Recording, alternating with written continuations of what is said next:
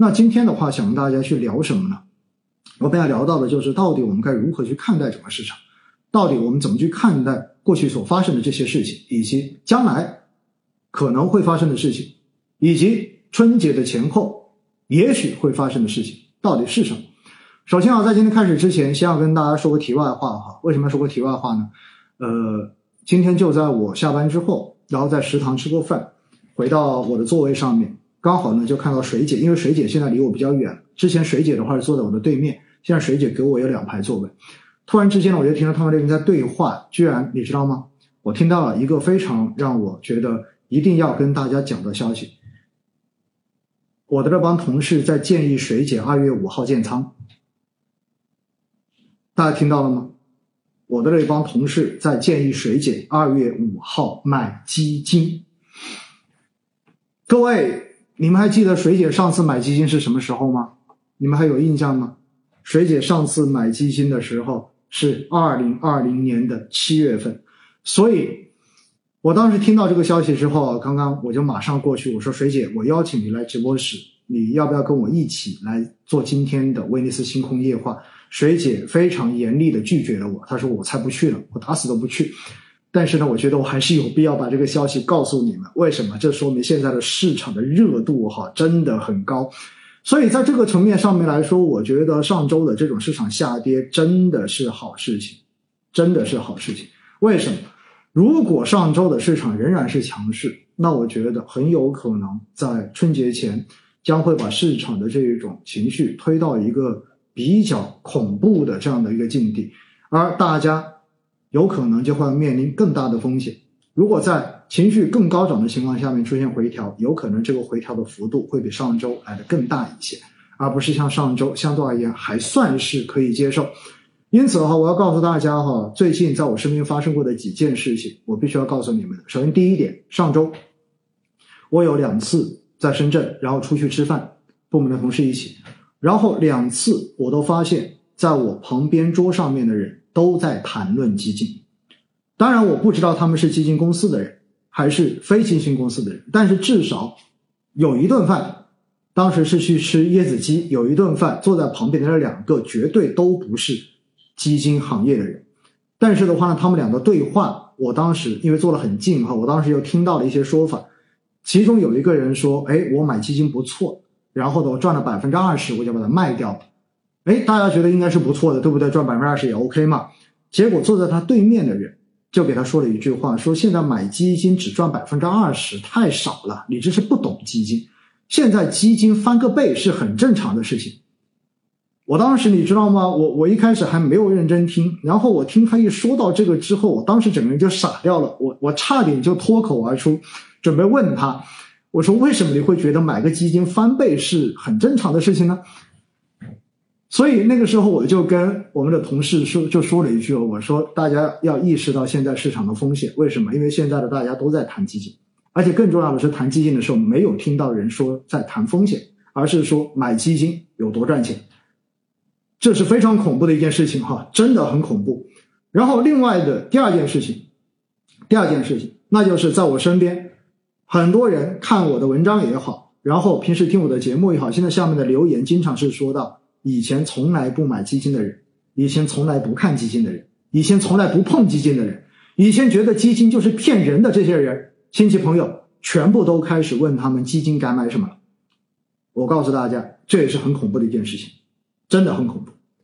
然后第三是什么？第三就是在我喜马拉雅的节目后面，现在的很多评论，你会发现有很多人是完全不懂的就冲进了市场，而且。听节目可能就听了个半集一集，然后就开始入手买基金，然后遇到市场的这种波动，某些行业的这种波动之后，然后过了可能不两天三天之后，就觉得自己上当受骗了，然后就开始骂骂咧咧的，觉得有人要害朕。这就是我平时说过的，对不对？赚钱都是自己明智，亏钱都是有人要害朕。所以这些指标都告诉我们一点，其实现在整个市场的这种风险真的蛮大的。真的蛮大的，哎，呃，我刚才看到这个屏幕上面提示了一下，那个网络不太好哈，没办法，我告诉大家，今天我已经用我的手机上面的这个网络，而且是把我的移动又切到联通了。因为在我们公司的话，移动的五 G 网非常的不稳定，所以切到联通。但是刚才我看到好像提示了一下哈，还好还好，应该还行，对吧？然后呢，这一些指标都告诉了我们很重要的点，就是现在市场上面的这种情绪有非常危险的这种信号出现。所以我今天的这场直播，我依然要跟你们提示风险，大家小心，大家小心，因为整个情绪面现在有点走到某一个极端了，而且。在过去的一月份，全市场上面所新发的新基金，就是新发而且最后结束的新基金，总共有八十五只。这八十五只基金中间呢，这八十五只基金加起来，总共在市场上面募集了超过四千两百亿的资金，几乎又刷新了历史的记录。四千两百亿的单月募集的新资金，其中只有一百九十多亿是债券型基金。剩下四千亿全部都是含权益类的这一种新基金，而且在这八十多只基金中间，有二十八只基金全部都进行了比例配售。当然，配售比例最低的就是上一集我们讲过的那个两千三百多亿的爆款基金，它的配售比例只有百分之六点一一。因此，这也说明什么？说明其实在过去的这一个月。是过去的这一年多以来，其实募集基金新基金的数量最多的一个月，就是它的一个规模。这在某种程度上面也能代表市场的一种反向指标。所以依然提示风险哈，依然提示风险。那当然有人会说了，四千多亿哇，那进来之后他们要建仓，对不对？没错，人家是要建仓。但是我就想问一句哈，如果这些基金的话要建仓，你觉得基金经理在过年前？还是过年后，他们可能更愿意去选择进行比较大仓位的这种构建。我想，这个非常非常简单，大家想一想，你换位思考一下嘛。因为春节假期有至少七天时间，七天时间外盘会发生什么，我们不知道，会不会有什么变化，我们不清楚。所以在很多时候，为什么每当到过节前，整个市场的交投都会显得比较的清淡？也是因为这一点，因为有更多的人是愿意持币过节的，就是愿意拿着钱在手里过节。因此，大家有没有关注到今天的 A 股的成交量又已经降，又已经往下降了一个台阶？因为在上周后三个交易日，两两市成交量已经降到了一万亿以下，而今天两市的成交量合计起来只有八千五百多亿，比上周又往下降了蛮大的一个台阶。这说明交投现在变得又开始慢慢的在萎缩。在去年国庆节之前，我当时记得很清楚，九月三十号那一天，整个两市的成交量最低降到只有五千三百多亿，也就不到五千四百亿的一个成交量。为什么会这样子？因为大家不敢在手里拿过多的仓位来过节，都希望过完节之后，然后再把钱拿去做投资。所以从这一点来讲哈，我觉得大家也许我们拍脑袋啊，因为短期市场都是拍脑袋，拍脑袋跟大家说，也许节后的市场值得期待。因此呢，在这种情况之下，我要提醒大家的就是，其实现在市场的情绪体现了很多负面的信息出来。而另外一块的话呢，大家应该也昨天看到了，昨天的话就是央视财经，然后直接对。发表了一个评论，大家还记得吗？那个评论中间就讲到了几个要，就是说到那个基金经理饭圈的问题。大家知道，在上两周有一个事情，就是基金经理，呃，整个公募基金中间现在管理规模最大的那个基金经理，然后在微博上面有人给他建了全球粉丝后援团，对不对？而且的话呢，还开了一个超话，那个超话中间现在看可能也万把人了。然后这个事情弄完之后呢，呃，大家就会觉得哇，基金现在已经出圈了。为什么？因为九零后的话都是这么来买基金的，都是这么来追基金经理的。然后我记得在上周的直播中间，我就跟大家去讲了这个事情。我说，其实作为基金经理来说，这样的事情真的不算好事情。为什么？之所以大家现在这么追捧他，是因为他的业绩很好。而它的业绩很好的原因，在很大程度上面是因为抱团股的原因。因为现在的话，大资金都在抱团，对不对？而且都是偏向于蓝筹的。当然，我们说未来随着整个市场去散户化，一步步的深化，也许未来整个市场确实是会向龙头进行集中，但是你也不得不承认，这个过程一定不会是一条直线进行下去的。而且在任何市场中间，永远都会有一个现象，这个现象叫做风格的轮换，也就意味着总会有一段时间市场属于蓝筹，属于大盘，而另外一段时间市场可能就切到中小盘。而且如果是在一个全面的上涨牛市中间，你会发现有些涨得快，有些涨得慢，但是到最后所有的一定都能涨上去。因此，在这个过程中间也有不同板块的这种切换问题。现在他是业绩好，所以所有人都给他点赞，所有人都是他的粉丝，大家天天给他烧香，对不对？天天说哇，只要信他，然后的话从此就能财务自由。但是，如果未来真的市场风格切换，导致他的业绩出现波动，这几乎是必然的事情。我告诉大家，真的，这几乎是必然的事情，因为在过去的这十几二十年中国的基金史上面。从来都是风水轮流转的，因此在这样子的情况之下，万一未来业绩出现波动，那会出现什么样的事情？大家想想看，因为出圈了，出圈就意味着有很多人对于投资是不了解的，对于基金经理，对于基金的投资规律是不清楚的，对于市场也是没有去了解过的。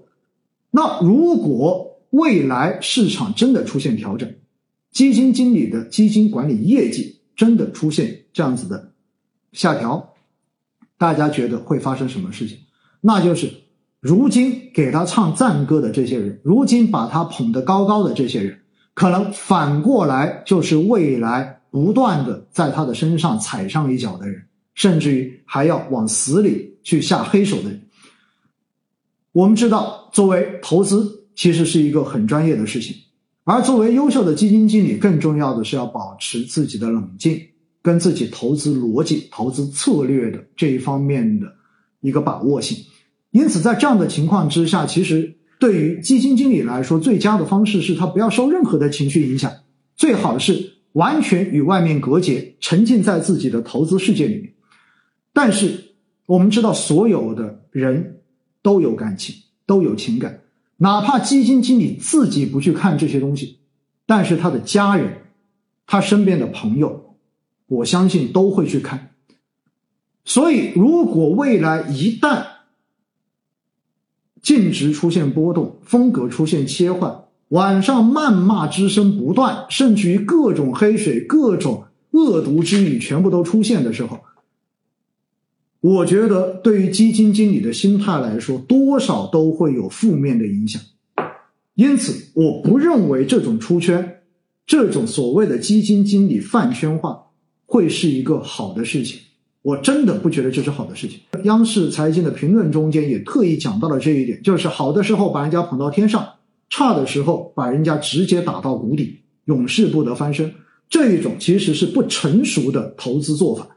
因此，九零后。喜欢玩饭圈，九零后喜欢在自媒体上面去进行这样的自媒体传播，但是这种做法，其实在很大程度上面，我自己觉得真的不应该，因为其实，在二零二零年，我们已经看到了这样子的先例了，对不对？就是你们说的那一个最有名的、最激进的那只基金，在网络上面经常被人调侃，对不对？而重要的是。半导体在去年也是出现了非常大的波动，所以到最后你会发现，基金经理都不得不在季报中间用很长的篇幅专门来解释自己的投资行为，以求能够取得投资者的这种信赖跟体谅。我觉得这是非常悲哀的一件事情。因此，这种所谓的基金经理饭圈化，我自己个人真的是持反对意见，我觉得不可取。今天更好玩的是呢，在网络上面有一个朋友发消息问我说：“说哇，现在看到这个基金经理如此有名，对不对？规模这么之大，那他说我也知道，基金经理的话应该要保持非常冷静的这一种头脑思维。他居然问了我一个这样的问题，他说：您作为基金行业的从业人员，你能不能告诉我，这个基金经理还能不能保持平常心？”呃，我当时看完这个问题之后，你知道吗？就是三根黑线。人家能不能保持平常心，关我什么事啊？重要的是，我怎么可能知道他能不能保持平常心啊？我跟他不认识，我也跟他不熟。重要的是，哪怕我跟他熟，人家能不能保持平常心，我也不知道啊。所以我给他回了一句话，我说什么？我说这个问题你要去问他自己，你问我是没有答案的。而更好玩的是什么？更好玩的是，我居然发现，在今天上午的时候，有一篇软文吧，应该算是一篇软文，一篇这种公关文，然后是发在某一个大 V 的这一个朋友圈上面的。然后写的是什么？就写的这个基金经理，写这个经理什么呢？说已然拥有了全球粉丝后援团的著名基金经理，大家放心，呃，放心是什么呢？因为他中午。还安安静静的在自己的公司食堂吃饭，所以证明他心静如水。我当时看完这个之后，我也快笑喷了哈！我说天哪，我们平时的话，因为大家知道，基金公司作为金融从业单位，我们是我们的上班时间是要跟着证券市场走的，所以呢，大家知道上午的话十一点半钟收盘，下午一点开盘，对不对？所以中间整个休息的时间也就是一个半小时。所以一般来说，我们都不会出去吃饭，因为时间不够。所以基金公司的人中午大概率都是安安静静的在食堂吃饭的。所以以这个安安静静还在食堂吃饭来证明他心静如水，我告诉你，这完全是扯淡的啊！所以我当时看完那个之后，我说大家可能觉得对于基金、对于基金公司的这种想法，是不是有一些？过于高大上的想象，觉得大家好像中午都不是在食堂吃饭的，都出去花天酒地的吗？我告诉你，没有这回事儿哈。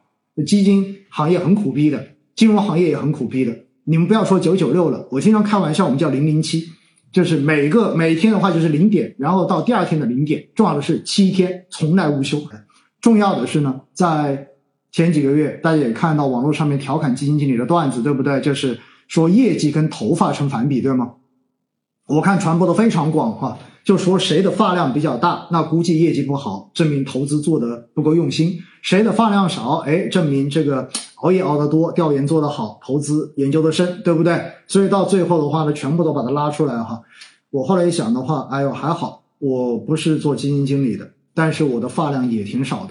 所以在这种程度下面的话呢，可能大家之所以愿意听我讲东西，愿意信赖我，可能就是冲着我的这个发量来的。所以呢，我想要告诉大家的一点，就是这种出圈化不是一件好事情。出圈化有可能会真正的对于基金经理造成一些反而不太好的影响。所以呢，我也不建议大家经常会去凑这种热闹哈。当然，这个东西有时候你控制不了的，因为现在，呃的社会就是这样的一个社会，然后现在就是这种饭圈文化比较流行，所以没有办法，只能说希望基金经理们自己能够更强大一些自己的内心，千万不要到时候被这种。呃，负面的舆论、负面的这种声音所击垮，我觉得这是希望基金经理们能够去努力提升自己的这一方面。没办法，这是新时代的新问题，以前是没有的。但是呢，我们回去回过头来想，如果零七年那一波牛市也有这样的饭圈文化，一五年那一波的牛市也有这样的饭圈文化，也许早就已经有无数个这样子的全球后援团出现了，不会是说到今年才出来。这只是顺应时代的变化，这是个新生事物。所以它就出现了。